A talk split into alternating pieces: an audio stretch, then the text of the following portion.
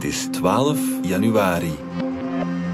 Dit is vandaag de dagelijkse podcast van de Standaard. Ik ben Alexander Lippenveld. Maandenlang heeft de regering onderhandeld met Engie Electrabel over het openhouden van twee kerncentrales. En nu is er een deal. Maar laat ons eerlijk zijn, het is ons nog niet allemaal even duidelijk. Want een staalharde garantie dat doel 4 en Tihange 3 zullen blijven draaien, die is er niet.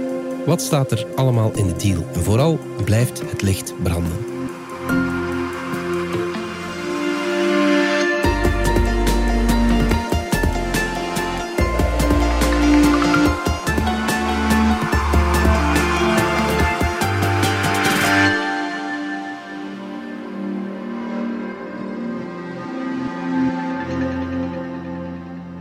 Dit akkoord is een akkoord waar beide partijen zich zeer duidelijk engageren om alles te doen om die doelstelling te halen. Dus een gemeenschappelijke doelstelling om in november 26 klaar te zijn met de verlenging van de twee meest recente eh, reactoren. Dat is zonneklaar. Dat er nog zaken zijn die verder moeten verfijnd worden, dat is logisch. Wim Winkelmans van onze politieke redactie, dat was uh, premier De Croo dinsdag op Radio 1. Laat ons even uh, recapituleren en die deal eens goed uitleggen. Waar gaat het vandaag om?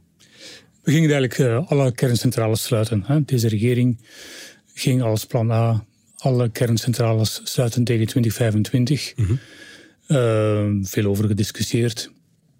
En toen uh, brak er oorlog uit in Oekraïne. Absoluut, ja. ja. Uh, en toen zijn we maar van idee veranderd. Uh, laten we zeggen dat het een nou, oorspronkelijke bedoeling om te investeren in gascentrales, dat dat niet meer zo'n goed idee was. Nee, want ons gas wordt. En dus moeten, moesten we op het laatste nippertje te bichten bij eh, de exploitant, eh, de eigenaar van eh, die kerncentrales, Engie Electrabel in de eerste plaats. Mhm.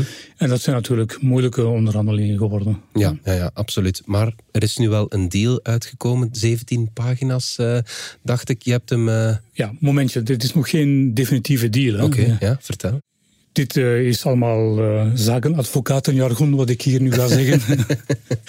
dus in juli vorig jaar hebben we een eerste akkoordje gehad met de, laten we zeggen, de inhoudstafel van, uh, van wat er zou worden onderhandeld. Het was dan een letter of intent. Okay, een, uh, een intentieverklaring, zoals dat, uh, zo, zoals dat in mooi Nederland zou heten. Ja. Mhm. En toen was afgesproken dat we, dat, dat we die inhoudstafel nog iets zouden detailleren. Mm -hmm. Dat heet dan in een head of terms, okay. zegt de zakenadvocaat in mij. um, die uh, head of terms zo had er eigenlijk uh, eind september vorig jaar al moeten zijn. Ja, ja, ja. We zijn nu begin januari, dus ja.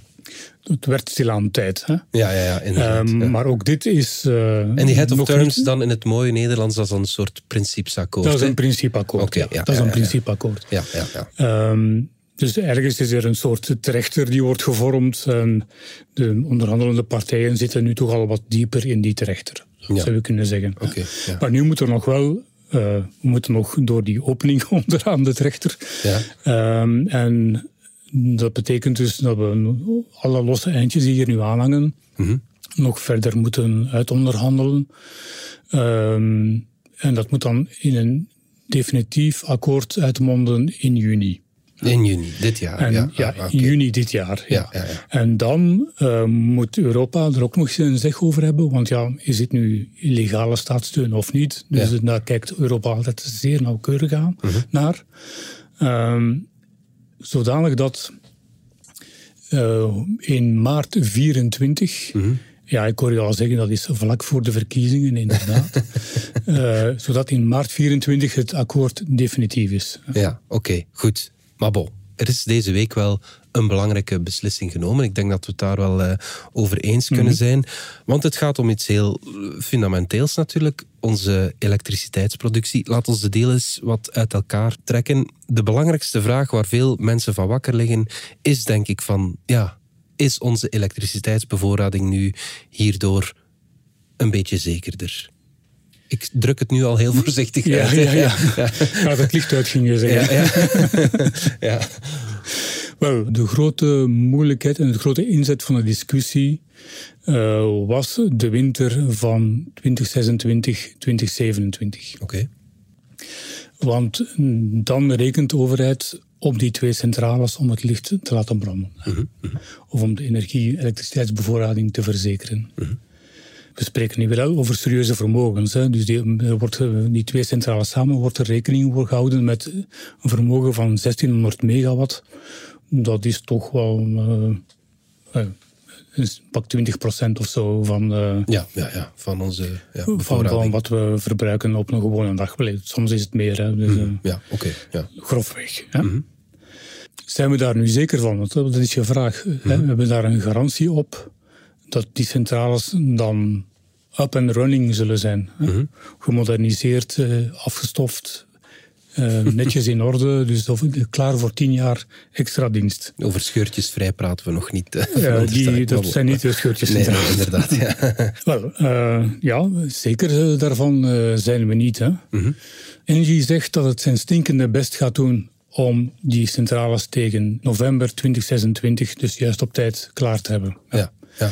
Maar dat is wat men noemt een uh, middelenverbintenis of een inspanningsverbintenis. Van ik ga alles doen wat ik in mijn vermogen heb om dat halen, maar je weet nooit wat er gebeurt. Ja. En je verwijst naar uh, centrales in andere landen die nogal moeilijkheden hebben om uh, vervangstukken te vinden, dat soort dingen. In Frankrijk is dat uh, Frankrijk, groot Finland, issue. Ja, ja. ja. dus ja, ze doen, willen wel hun stinkende best doen, mm -hmm. maar een absolute garantie is dat niet. Hè? Ja. En wat wil dat dan zeggen, hun, hun stinkende best en dat moderniseren van hun centrales? Dat betekent in de eerste plaats dat zij nu, en dat is nu al aan de gang, met het Agentschap voor Nucleaire Controle, -hmm. het VANK, mm -hmm. aan tafel moeten gaan zitten en akkoord moeten komen over een lijst van maatregelen, uh, investeringen in die twee centrales om die up-to-date te, te, maken, om die te moderniseren, om de veiligheid daarvan, dat is de eerste bekommernis, ja, om die te verzekeren. Ja, ja, ja. En dan moeten die werken ook nog worden uitgevoerd. Hè? -hmm.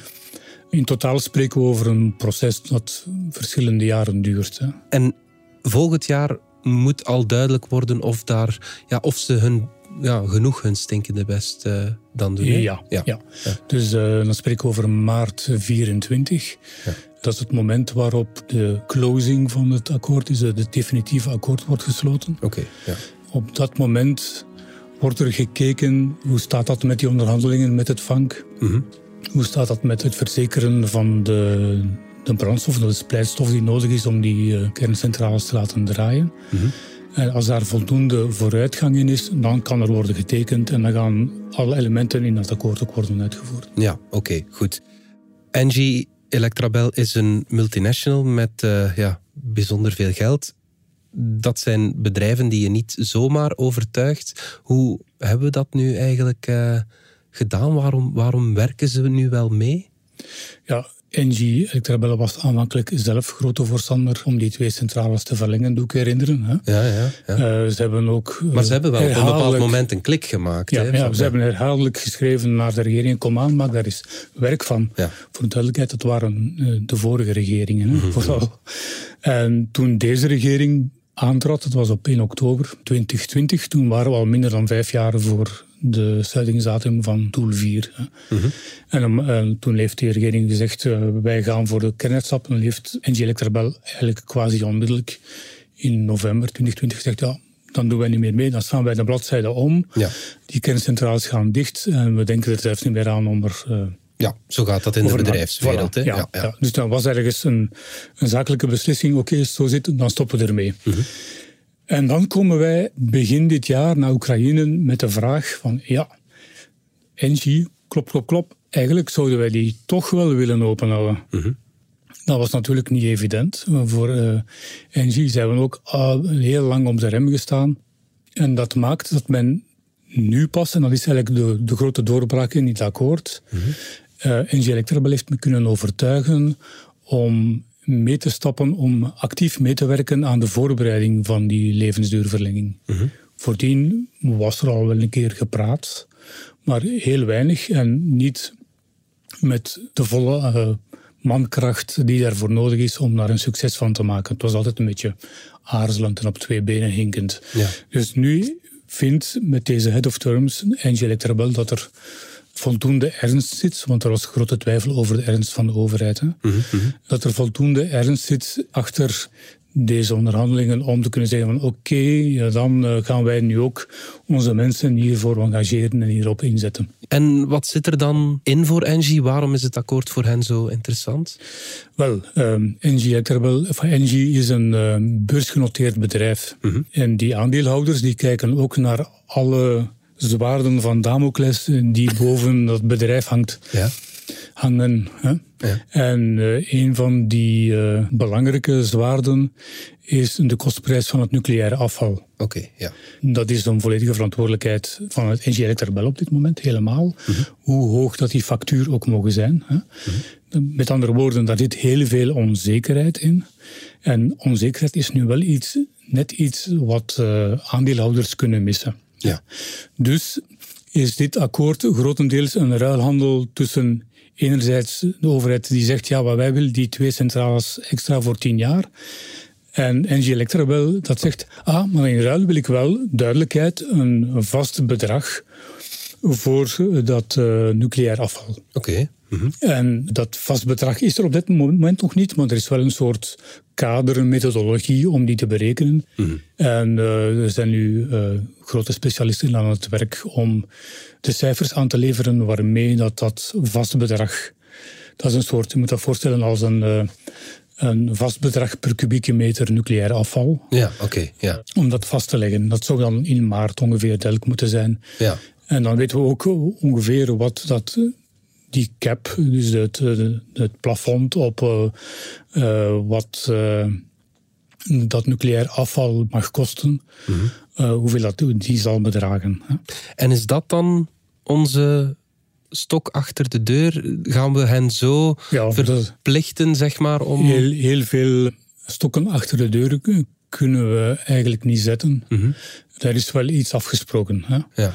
Er is een combinatie van incentives en, en stokken achter de deur, laten we ja, zeggen. Ja, ja, ja, Het is eigenlijk zo dat op het moment van het definitieve akkoord in maart volgend jaar, mm -hmm. dan wordt niet alleen gekeken of dat Engie voldoende vooruitgang heeft geboekt, maar ook als dat zo is, dat op dat moment de levensduurverlenging nog op, op koers zit. Mhm. Mm -hmm dan krijgt Engie duidelijkheid en een garantie op de kostprijs van het hoog radioactief afval. Ja. Dat is eigenlijk voor, voor Engie het belangrijkste. Ze hebben dan eigenlijk binnen wat zij wilden. Hè? Mm -hmm.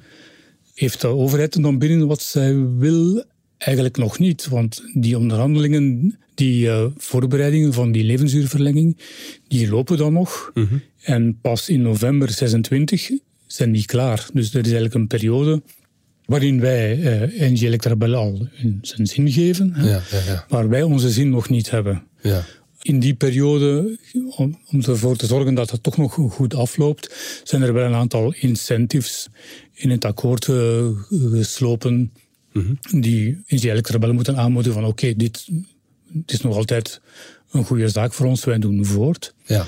En achteraf maar dan spreken we in, over november 27, niet 26. Oké. Okay.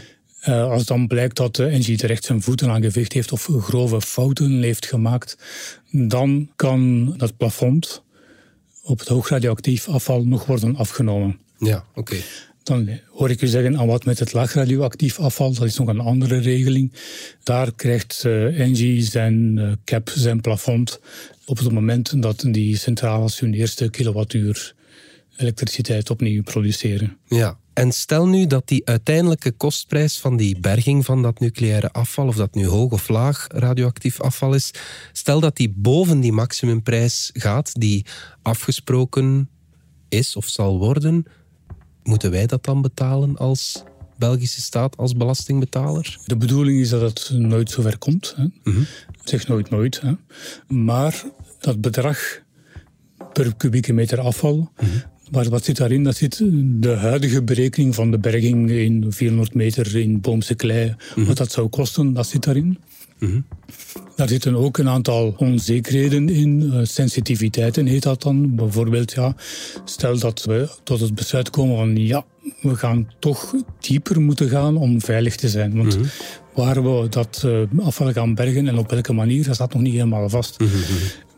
Daar zijn risicopremies, heet dat dan, ja. uh, voor uh, opgenomen in dat bedrag dat we gaan afspreken. Ja. En daarbovenop zijn er ook nog, ja, stel nu dat we helemaal van gedacht veranderen en iets totaal anders doen, dat dat met een totaal ander kostenplaatje heeft. ook, dat maakt ook deel uit van uh, dat bedrag. Ja, oké. Maar zoals ik zei, je weet het nooit helemaal zeker. Hè? Nee, maar we kunnen wel relatief zeker zijn dat die kostprijs daar niet boven zal gaan. Als ik het goed begrijp. Dat, dat is vandaag de bedoeling. Oké, ja. ja. Straks hebben we het over de kostprijs van uh, dit alles, maar eerst gaan we er even uit voor reclame. De technologische innovaties en interessante condities bij Mercedes-Benz zetten je rijervaring werkelijk op zijn kop. Kom in januari langs bij Hedin Automotive en ontdek de vele ingenieuze luxe, veiligheids- en comfortpakketten op een breed gamma aan toonzaalmodellen. Of ervaar het gewoon zelf tijdens een uitgebreide proefrit. Ontdek onze voorraad aan stokmodellen op hedinautomotive.be of kom langs in een van onze 20 showrooms.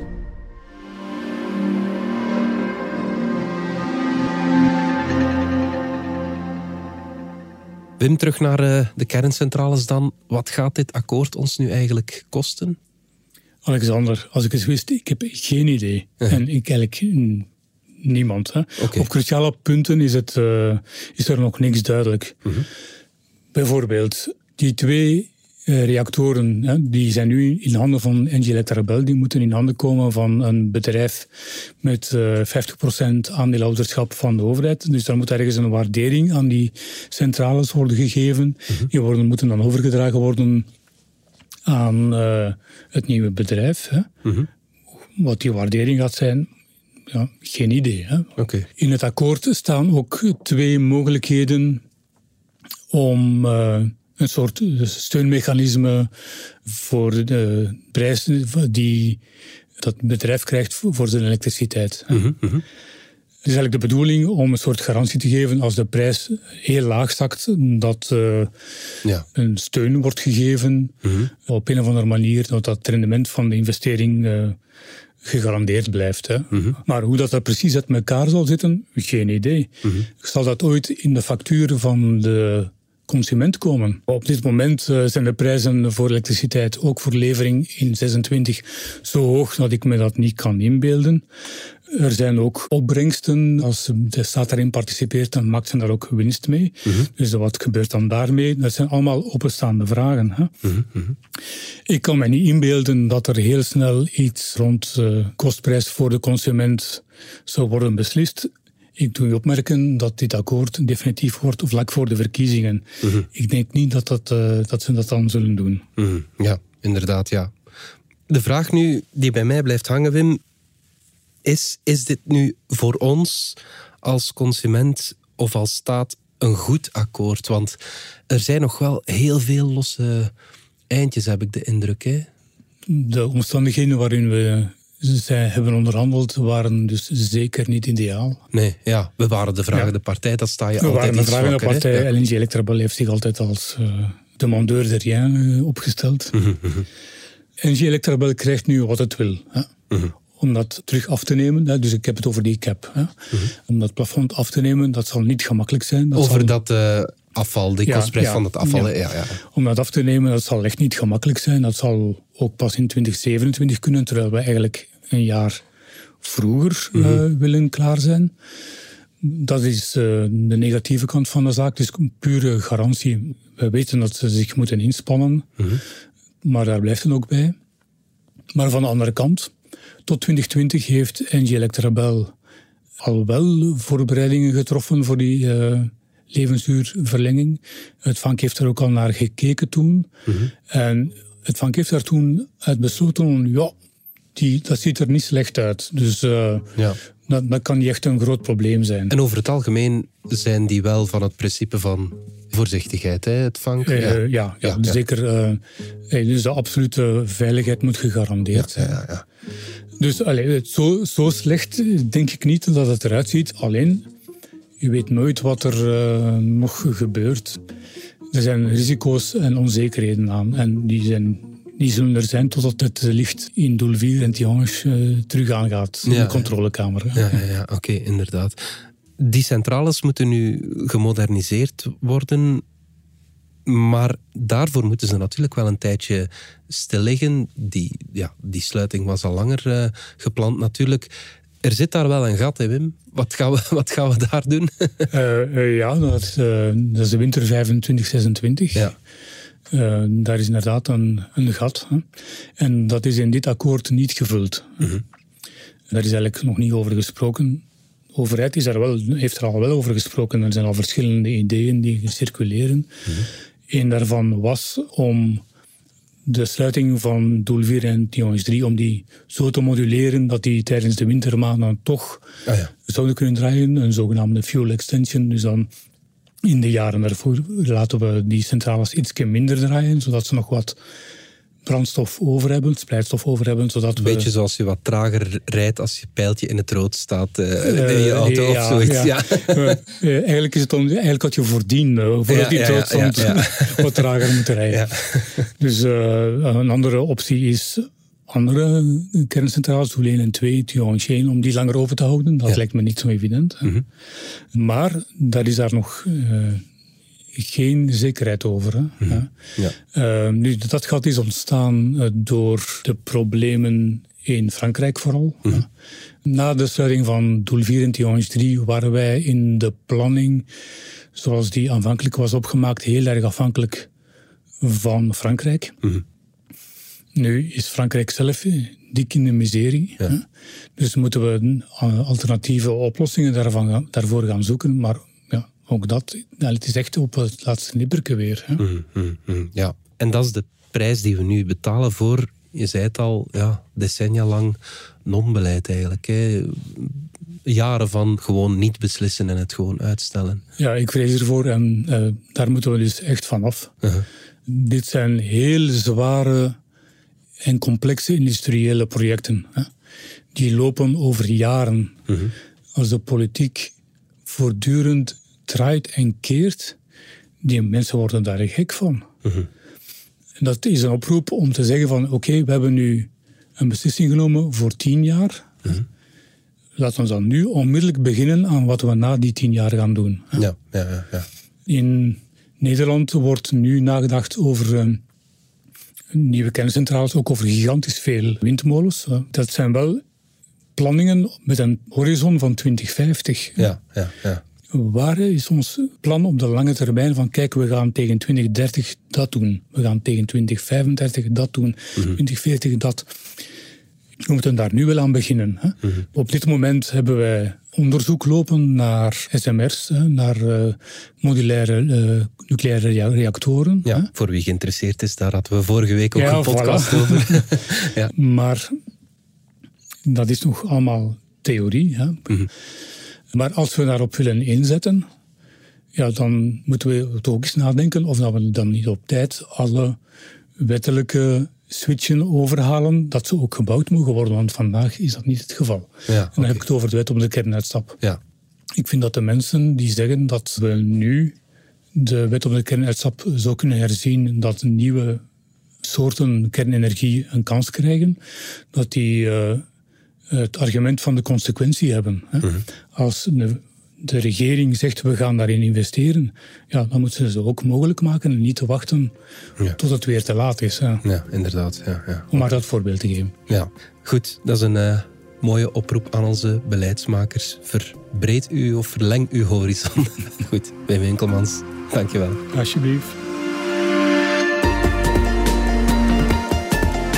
Dit was vandaag de dagelijkse podcast van De Standaard. Bedankt voor het luisteren. Volg ons op Spotify, Apple Podcast of eender welk ander podcastplatform. In onze gratis app DS Podcast kan je niet alleen ons werk beluisteren, maar ook de beste podcasttips terugvinden, met zorg geselecteerd door onze redacteur Max de Moor. Alle credits van de podcast die je net hoorde vind je op standaard.be-podcast. Reageren kan via podcast.standaard.be. Morgen zijn we opnieuw.